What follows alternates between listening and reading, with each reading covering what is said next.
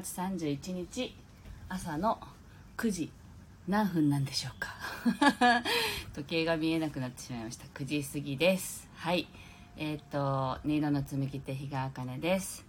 この番組は沖縄県浦添市から今感じる音をピアノに乗せてお届けしています。はい。えっ、ー、と始まると同時にねあの皆さん入ってきてくださってありがとうございます。みねりんもおはようございます。えっとかすかに聞こえますでしょうか？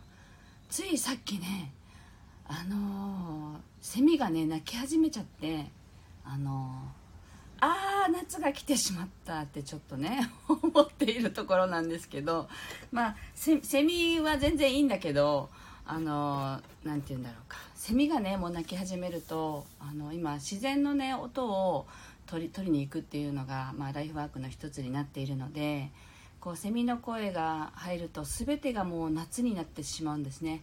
あの風の音でも波の音でも、まあ、どこに行っても夏はセミがね鳴いてる声が入ってしまうのでああセミが鳴いてしまったって 私は思ってますけどはい。すごく晴れた気持ちのいい朝です。はい。わかめちゃんもおはようございます。では今日の1曲目弾いていきたいと思います。是非呼吸を意識してあの整えるという気持ちでお聴きください。